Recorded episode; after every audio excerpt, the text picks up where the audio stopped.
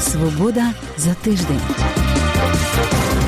Це програма про те, як побачили тиждень, що минає кореспонденти Радіо Свобода в Україні і в столицях світу.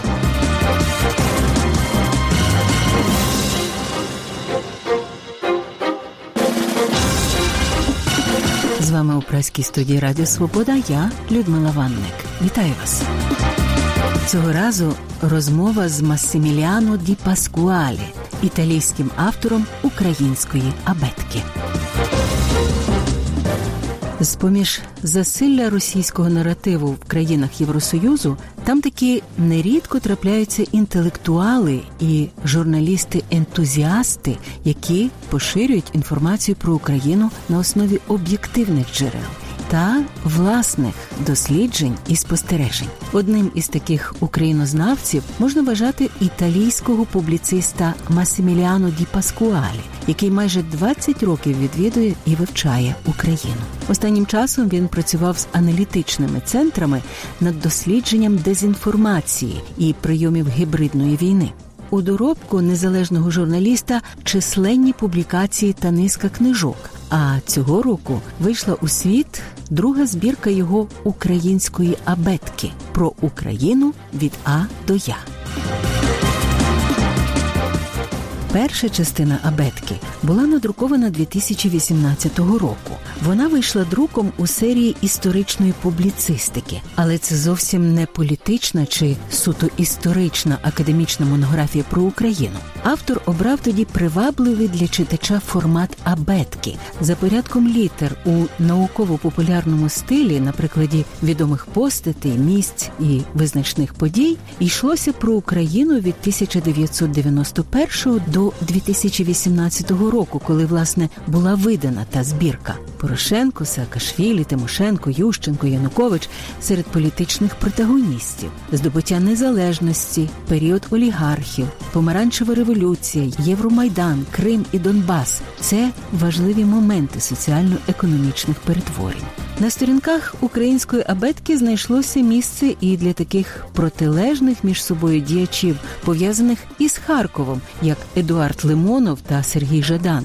Один російський письменник, противник незалежності України, більш знаний в Італії за автобіографічною книжкою Еменюела Карера Лимонов. Другий український письменник, прибічник та активний промоутер суверенної єдиної України. Однак менш відомий італійцям. Автор свідомо протиставив ці постаті для ширшого розуміння соціокультурного розмаїття мало знаної італійцям тоді країни. Ось як Ді Паскуалі тоді пояснив це.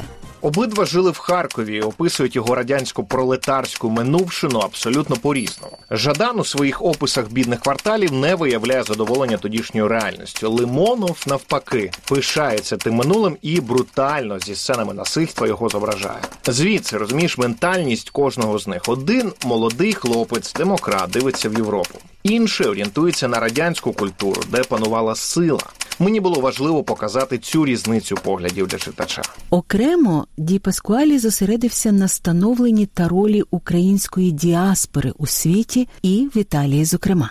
Я розповідаю про еволюцію української діаспори в Італії, особливо після помаранчевої революції. Якщо раніше українку запитували про країну походження, вона часто називала Росію і не її провина в тому, бо ж італійцям було незрозуміло, де та Україна. Після майдану 2004 року з вибухом національної самоідентичності почали розуміти і в Італії, що ж таке Україна. За моїми спостереженнями, українська діаспора на Апеннінах якісно покращується. Друге покоління трудових мігрантів після навчання може мати тут кращу роботу ніж їхні батьки. Також у соціально-політичному житті громада стала активнішою.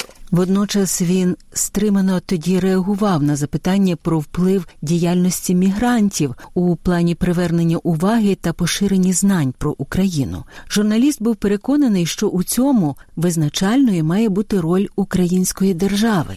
Насамперед, вкрай потрібен інститут української культури в Римі. Це фундаментальна річ. На жаль, чи на щастя, саме через культуру робиться політична пропаганда. Цей заклад мав би проводити низку культурних ініціатив, спонсорувати книжки, презентації, багато ідей, але проблема брак коштів і недалекоглядність українських політиків у Києві мають затямити. Якщо вони хочуть бачити Італію менш русофільською, то повинні інвестувати в культуру, щоб знайомити італійців з Україною. Публікація подібної книжки одна справа. Коли б її презентували в інших містах Італії за підтримки дипломатичних установ чи того ж таки інституту культури, тоді збирається ширша публіка, і про Україну дізнається більше людей. Щоправда, за останні чотири роки посольство України в Італії працює плідно, хоча розумію, у них постійно обмежені фінансові можливості.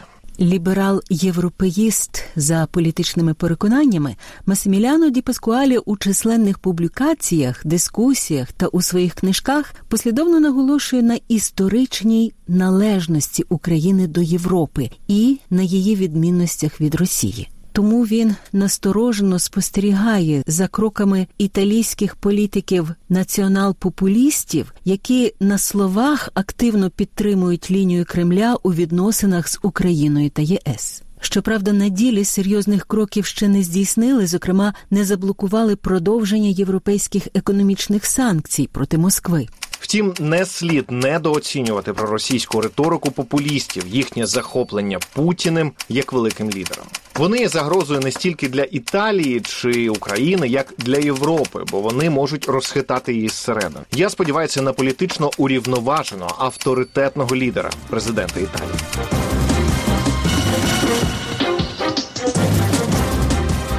Новому виданні італійський дослідник розповідає про давню історію України від часів середньовіччя до катастрофічної аварії на Чорнобильській АЕС 1986 року, яка стала предвісником розпаду СРСР та початку незалежності України. Ді Паскуалі також розкриває постаті визначних особистостей: Степан Бандера, Тарас Шевченко, Іван Франко, Михайло Грушевський, Іван Мазепа, які у різні часи відстоювали українську ідентичність і виборювали незалежність держави.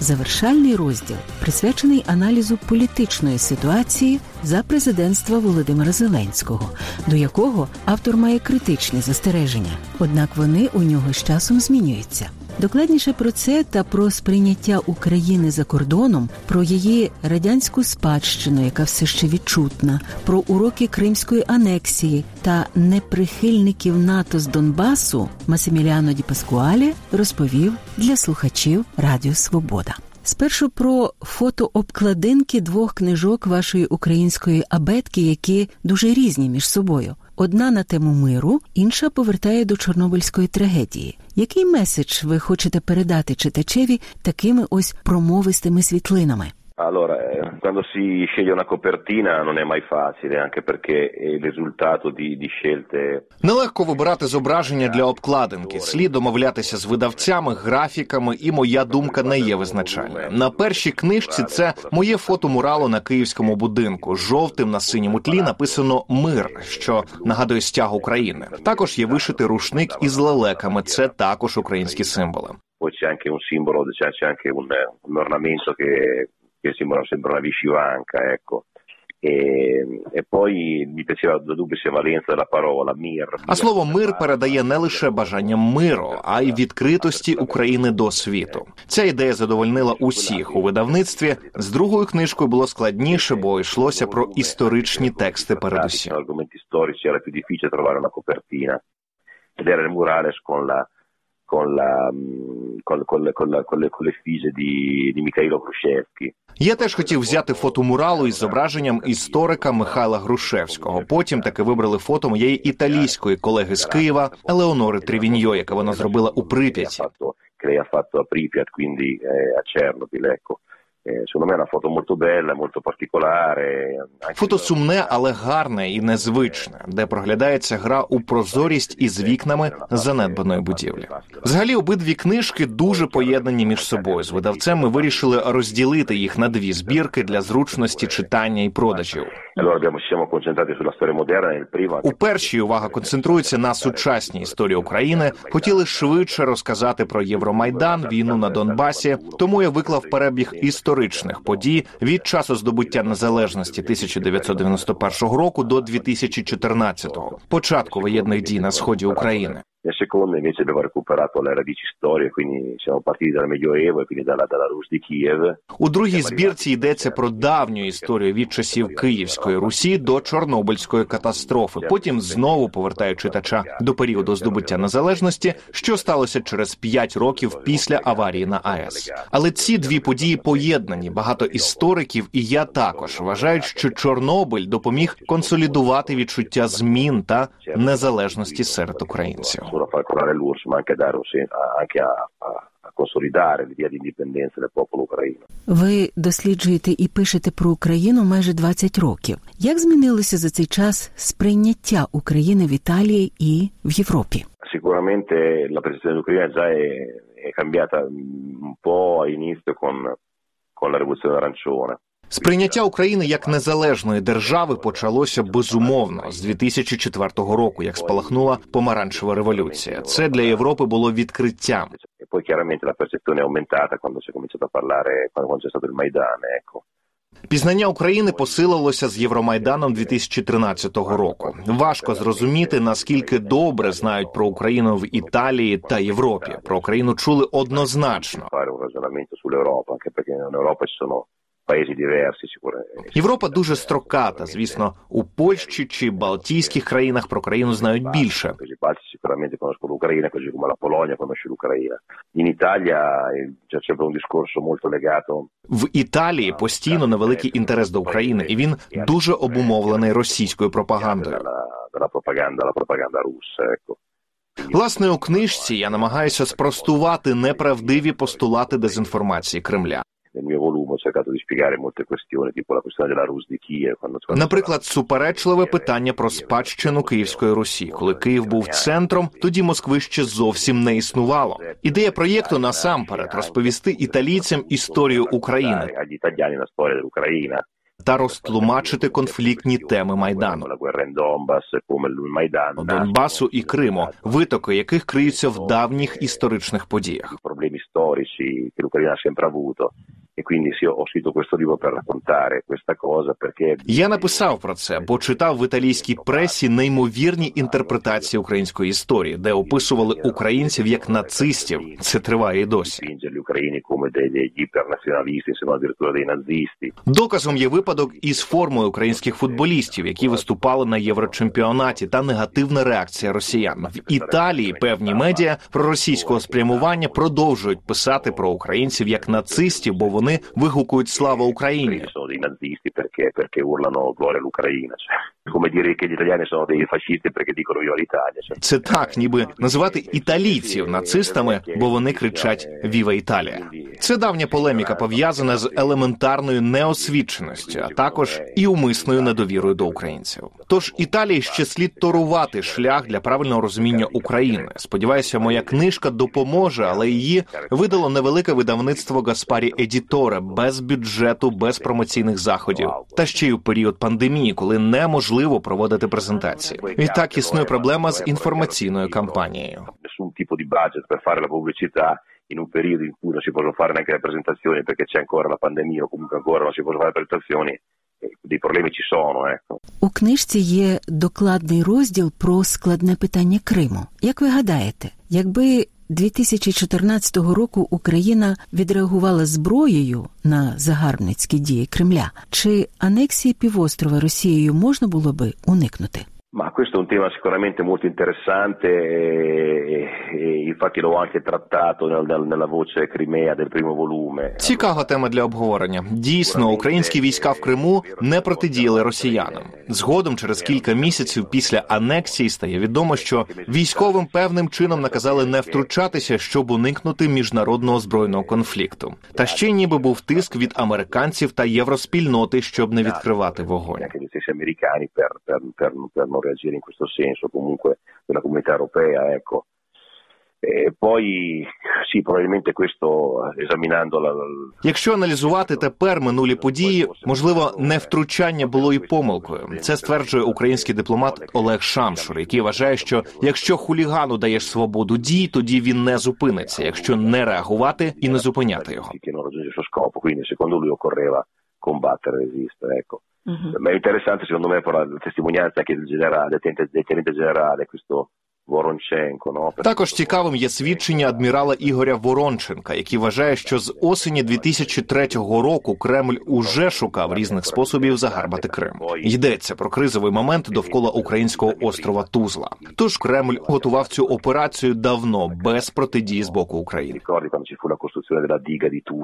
Diciamo, questa è un'operazione che è stata preparata da lungo tempo. Una cosa interessante è legata anche armate nel periodo Януковича. Ще є важливим питання неготовності української армії часів президента Януковича. До її лав часто брали військових із місцевих людей, родини яких потім тиснули на невтручання солдатів у конфлікт. Армія не мала надто професійної підготовки, було багато зрадників. І з точки зору теорії слід було реагувати зброєю, але практично, зважаючи на обставини, втручання виявилося неможливим. Un errore non intervenire, ma forse date le condizioni era impossibile intervenire, quindi l'errore fu fatto tanti anni prima e mm-hmm. l'errore è comunque è legato al fatto che gli ucraini decidono di, di votare Янукович. Янукович гадаю, помилки були зроблені і раніше, коли українці обрали президентом Віктора Януковича. Він утвердив попередній стан речей та армію прихильно до Росії. Можливо, треба було реагувати зброєю, але могли спровокувати більший конфлікт та зазнати поразки. Крим це сума багатьох помилкових кроків з боку України. Тоді як Кремль був добре підготовлений тактично і стратегічно та скористався вдалим моментом для вторгнення. a livello strategico e anche per far credere certe cose, per farlo in quel momento lì, insomma. Quindi...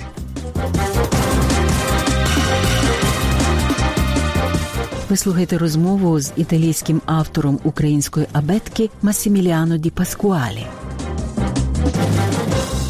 Часто серед європейців можна чути, що воєнний конфлікт на сході України спровокувала не лише Росія, а також місцеві рухи сепаратистів. Оскільки ви подорожували східною Україною ще до 2014 року, чи помітили ви тоді так звані сепаратистські настрої серед населення Донбасу?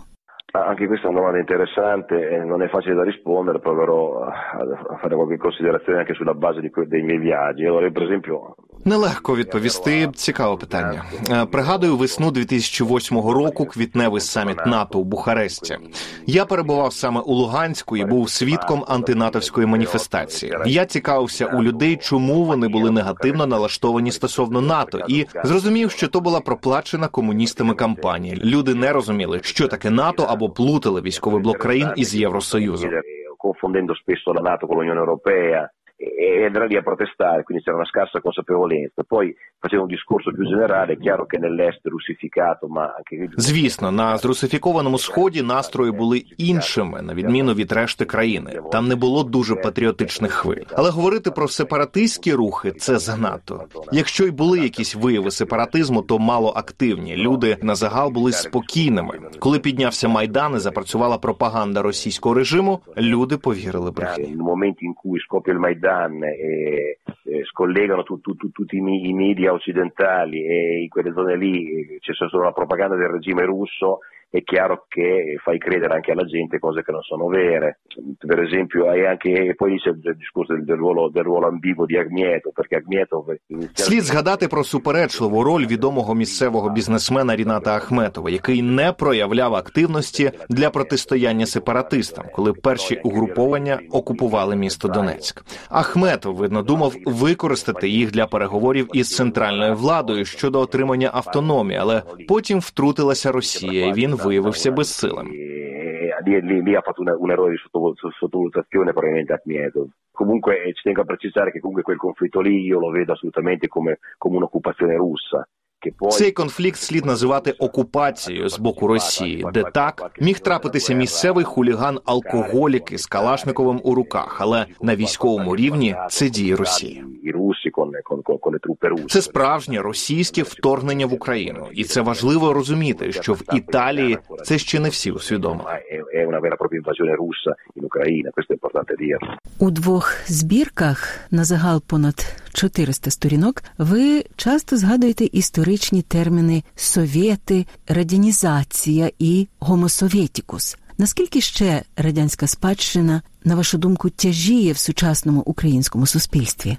Pesa nonostante due rivoluzioni, ecco, una rivoluzione arancione e la rivoluzione del Майдан. На жаль, досі тяжіє, незважаючи на дві революції. Це проявилося не так давно на президентських виборах в Україні 2019 року.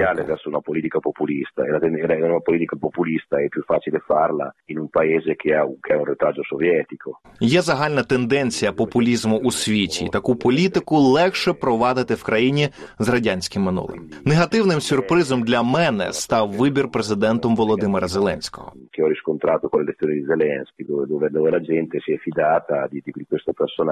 Народ довірився цьому чоловікові, який не мав політичної програми, а довірилися більше його антикорупційній риториці. Такий вибір засвідчив неповну зрілість українського виборця сприймати політику, і певна доза радянщини в цьому помітна. Che è un paese complesso, che esce da anni di guerra eh, con la Russia. У такій складній країні, як Україна, після років війни з Росією, щоб консолідувати демократичні досягнення, потрібні роки. Зрозуміло, від клептократичного режиму Януковича не можна відразу перейти до досконалої демократії. Можна зрозуміти прагнення людей до швидких змін, але у бажанні швидких змін можна повернутися й назад. Gradualmente allora si cambia subito rotta si cerca di cambiare non capendo che facendo così si torna indietro. Su. Ma questa è un po' una costante. Io Але це є константа української політики. На жаль, це політика stop and go, крок уперед і два назад. Протягом останніх 20 років Україна досягла певних результатів. Але якби від Віктора Ющенка країна йшла послідовно, консолідовано вперед, то не кажу про членство в ЄС, але країна була б однозначно сильнішою на сьогодні. eh, più consolidati con, con, con delle istituzioni democratiche e con un regime di mercato più consolidato. E qui c'è, è vero, il problema dei politici, però certi politici poi vengono votati, per cui il discorso... Так, є проблема політиків, але ж за політиків голосують люди. Сподіваюся на нове покоління українців, народжених у вільній країні. При цьому спостерігаю дивні тенденції. З одного боку, молодь без радянського минулого проявляє байдужість до української політики. З іншого є позитивний тренд, коли молоді люди вчаться більше за кордоном і повертаються на батьківщину інвестувати свої знання та працю. discorso molto complesso, però dall'altro c'è anche, sono anche i giovani che, che vanno a studiare all'estero e poi tornano per investire nelle imprese. Друга частина абетки завершується словами народ український, ймовірно, ще недозрілий до ліберальної демократії, яка базується на повазі до закону, розподілі влади і ринкової економіки. Звучить не зовсім оптимістично, як для висновку. Які можливі сценарії ви окреслюєте для України? È chiaro che l'Ucraina ancora non è arrivata a, a, questo, a questo punto. Так, Eh, Україна ще не дійшла до цього. Я не песиміст, але вибір президентом Зеленського мене спантеличив. eh, Я не вірив, що він набере ha un pochino 73% преференцій виборців. con 70% quasi dei voti, però questo riflette anche in qualche modo sia una politica populista sia il fatto che il populismo funziona non solo in Ucraina, anche in Italia, in tanti paesi. eh. Тут багато можна аналізувати, зокрема про наслідки популізму в Італії. Це теж проблема, як і в інших країнах. Насправді, як я вже й казав, найбільш негативним чинником є непослідовна політика України «Stop and Go». Fortunatamente На щастя, у 2021 році президент Зеленський діє більш рішуче. Він зрозумів, що слід змінити політику. Неможливо помиритися з Росією, якщо вона того не хоче. non è, non è possibile fare la pace con la Russia se la Russia non la vuol fare. E quindi anche quello che ha fatto rispetto Сильним був крок запровадження санкцій проти проросійських каналів, але ще зарано робити висновки з його президентства. ancora troppo difficile eh, dare un giudizio, un giudizio sulla, sulla presidenza, perché comunque Мрія про ЄС і НАТО залишається недосяжною? Ma al, al momento direi di sì, al momento direi di sì, è chiaro che se si consolida un, un discorso На сьогодні так це неможливо і насамперед через непослідовність євроінтеграційної політики з боку України. anche, con, anche, con anche a livello militare con la NATO, cosa che già in parte avviene. Мають змінитися філоєвропейські настрої в країні. Тоді посилиться і співпраця з НАТО, що почасти вже відбувається. Poi è stato- Ющенко був на цьому євроатлантичному шляху. Потім Янукович його відкинув. Порошенко знову просунув. Зеленський спочатку не говорив конкретно. Тепер помітив, що Росія не кидає кістку і просить підтримки НАТО, ба навіть негайного вступу до альянсу. certi risultati occorre essere coerenti e credibili. Ecco. А наостанок про м'яку дипломатію. Останніми роками в Україні докладають чимало зусиль для покращення міжнародного іміджу держави, зокрема через її культуру, яку розглядають дієвою м'якою силою. З точки зору іноземного спостерігача, як ви оцінюєте такі кроки Києва, і наскільки ефективними, а можливо й ні, виявляються подібні намагання? Allora, quanto può essere efficace questo sforzo bisognerà, bisognerà misurarlo nei prossimi anni. Per Про ефективність цих намагань можна буде говорити наступними роками. Слід потім зрозуміти, звідки почали і до чого прийшли. Sicuramente però il soft power della cultura è fondamentale. М'яка сила культури є фундаментальною. Йдеться не лише про промоцію українських письменників чи музикантів, але й про розвиток туризму. Ma anche per esempio valorizzare il turismo, Сподіваємося, завершаться труднощі пересування через пандемію, але слід знайомити іноземців із Києвом, Львовом і з провідними культурними центрами, і це значно дієвіше ніж політика. Поїздки та прямий контакт з місцевістю з людьми допомагає зрозуміти швидше, що Україна не Росія. Russia, ma perché questo la gente Мені друзі з України розповідають про цікаві культурні заходи міжнародного рівня, і це дуже добре. У цьому напрямку слід рухатися далі, але треба робити більше. За кордоном також потрібно проводити українські культурні події. e. Це була розмова з італійським автором української абетки Масиміліано Ді Паскуалі у програмі Свобода за тиждень. У праській студії Радіо Свобода з вами була я, Людмила Ванник. Дякую за вашу увагу. Зустрінемось за тиждень. Залишаємося здорові.